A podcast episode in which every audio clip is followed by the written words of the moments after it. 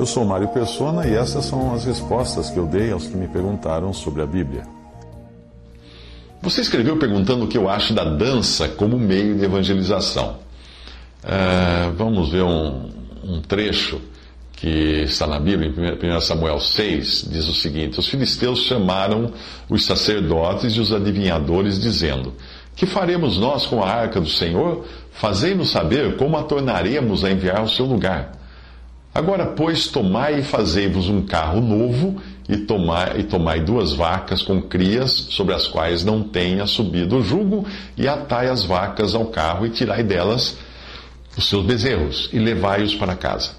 Então tomai a arca do Senhor, ponde-o sobre o carro e colocai num cofre, ao seu lado, as figuras de ouro, que lhe haveis de oferecer em expiação da culpa, e assim a enviareis para que se vá. Isso está em primeira Samuel seis, versículos dois ao oito.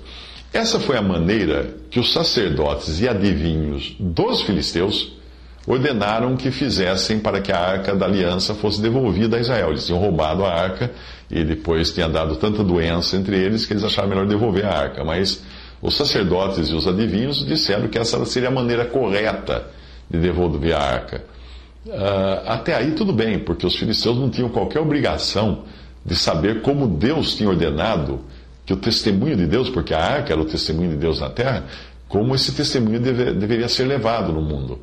A arca fica, então, algum tempo na casa de Abinadab, até que Davi decide buscar a arca. E como é que Davi faz para trazer de volta a arca, então? Vamos ver a passagem. Levantou-se Davi e partiu com todo o povo que tinha consigo para Baalim de Judá, para levarem dali para cima a arca de Deus, sobre a qual se invoca o nome, o nome do Senhor dos Exércitos, que se assenta entre os querubins. E puseram a arca de Deus em um carro novo e a levaram da casa de Abinadab, que está em Gibeá, e Uzá e Aió, filhos de Abinadab, guiavam o carro novo, o carro, carro de boi, né, que eles levavam. E levando-o da casa de Abinadab, que está em Gibeá, com a arca de Deus, Aió ia adiante da arca, e Davi e toda a casa de Israel festejavam perante o Senhor com toda sorte de instrumentos de pau, de, de pau de faia, como também com harpas e com saltérios, e com tamboris, e com pandeiros e com símbolos. E chegando à eira de Nacom, estendeu Uzá a mão à arca de Deus, e pegou nela, porque os bois a deixavam pender. Então a ira do Senhor se acendeu contra Uzá, e Deus o feriu. E ali, o feriu ali, por esta imprudência, e morreu ali junto à arca de Deus. E Davi se contristou, porque o Senhor abrira a rotura em Uzá, e chamou aquele lugar Perez-Usá, até o dia de hoje. E temeu Davi ao Senhor naquele dia, e disse: como virá a mim a arca do Senhor? segunda Samuel seis, de dois a nove. Apesar de Deus ter dado instruções detalhadas de como a arca da aliança devia ser carregada, Davi preferiu imitar o modo como os filisteus fizeram isso. E aí, com isso, ele trouxe juízo sobre Israel. Em primeira Crônicas, nós encontramos Davi desejando outra vez transportar a arca, mas agora de modo correto. Lá diz assim: Davi convocou a todo Israel em Jerusalém para fazer subir a arca do Senhor ao seu lugar que ele tinha preparado, e disse-lhes: vós sois os chefes dos pais entre os levitas, santificai-vos vós e vossos irmãos, para que façais subir a arca do Senhor Deus de Israel ao lugar que lhe tenho preparado. Porquanto vós não a levastes na primeira vez, o Senhor nosso Deus fez rotura em nós, porque não o buscamos segundo a ordenança. E os filhos dos levitas trouxeram a arca de Deus sobre os seus ombros, pelas varas que nela havia, como Moisés tinha ordenado, conforme a palavra do Senhor. Isso está em primeira Crônicas quinze, de dois a quinze. Eu não consegui assistir o vídeo que você me mandou até o fim, porque o vídeo mostra um grupo de dança tentando passar uma, uma mensagem que inclui movimentos violentos, pulsos supostamente cortados, eh, supostos também espancamentos, mas nenhuma palavra das pessoas que estão fazendo aquela algazarra toda com a dança. Eu creio que essa forma de testemunhar das coisas de Deus está mais para carro de boi dos filisteus do que para o, para o modo como Deus ordenou que a sua palavra fosse transmitida nesse mundo.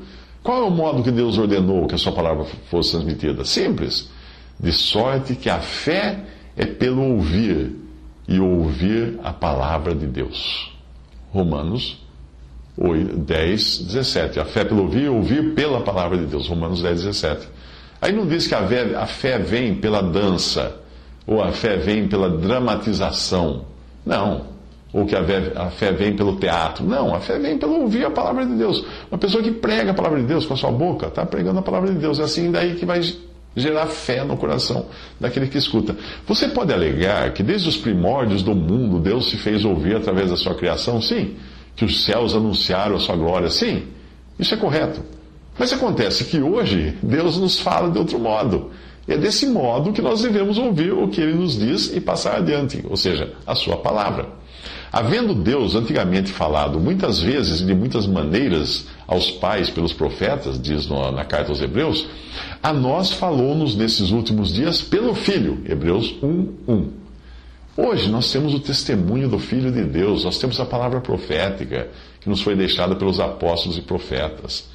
E a Bíblia diz o seguinte: temos muito firme a palavra dos profetas, a qual bem fazeis em estar atentos, como a uma luz que alumia em lugar escuro, até que o dia amanheça e a estrela da alva apareça em vossos corações.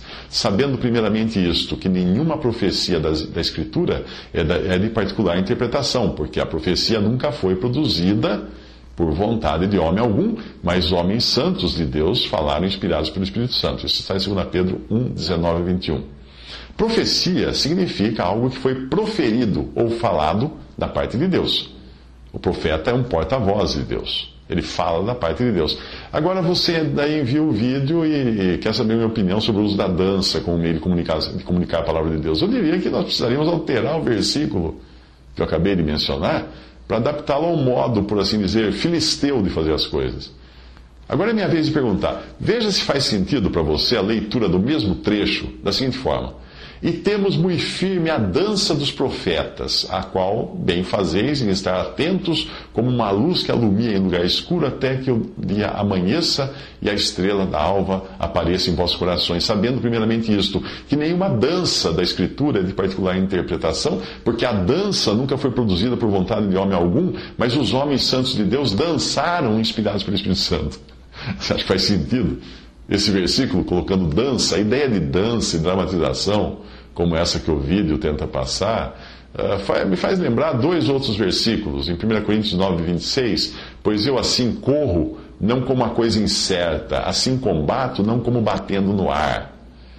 E é versículo, capítulo quatorze, primeira Coríntios, versículo nove. Assim também vós, se com a língua não pronunciardes palavras bem inteligíveis, como se entenderá o que se diz? Porque estaríeis como que falando ao ar. Ora, foi isso que eu vi no vídeo que você me enviou. Gente batendo no ar, e gente falando ao ar, gente pulando ao ar. E tudo isso num estilo bem filisteu, emprestado deste mundo, da cultura do mundo, numa tentativa de atrair a carne com aquilo que a carne já está habituada. O pessoal gosta de dançar, então vamos colocar dança para o pessoal gosta. De... A ideia não é nova. Constantino, quando ele oficializou o cristianismo no Império Romano, ele trocou a roupa dos deuses romanos e os rebatizou com nomes dos apóstolos. Assim, os pagãos poderiam se sentir em casa, adorando os mesmos deuses que adoravam antes, mas fazendo de conta que eram cristãos. Quando os rituais africanos foram trazidos para o Brasil, pelos escravos, foi feita a mesma coisa, o mesmo sincretismo, com os santos do catolicismo, para que aquelas pessoas adorassem os deuses e demônios das religiões uh, pagãs uh, africanas, uh, mas fazendo de conta que estavam venerando os santos do catolicismo.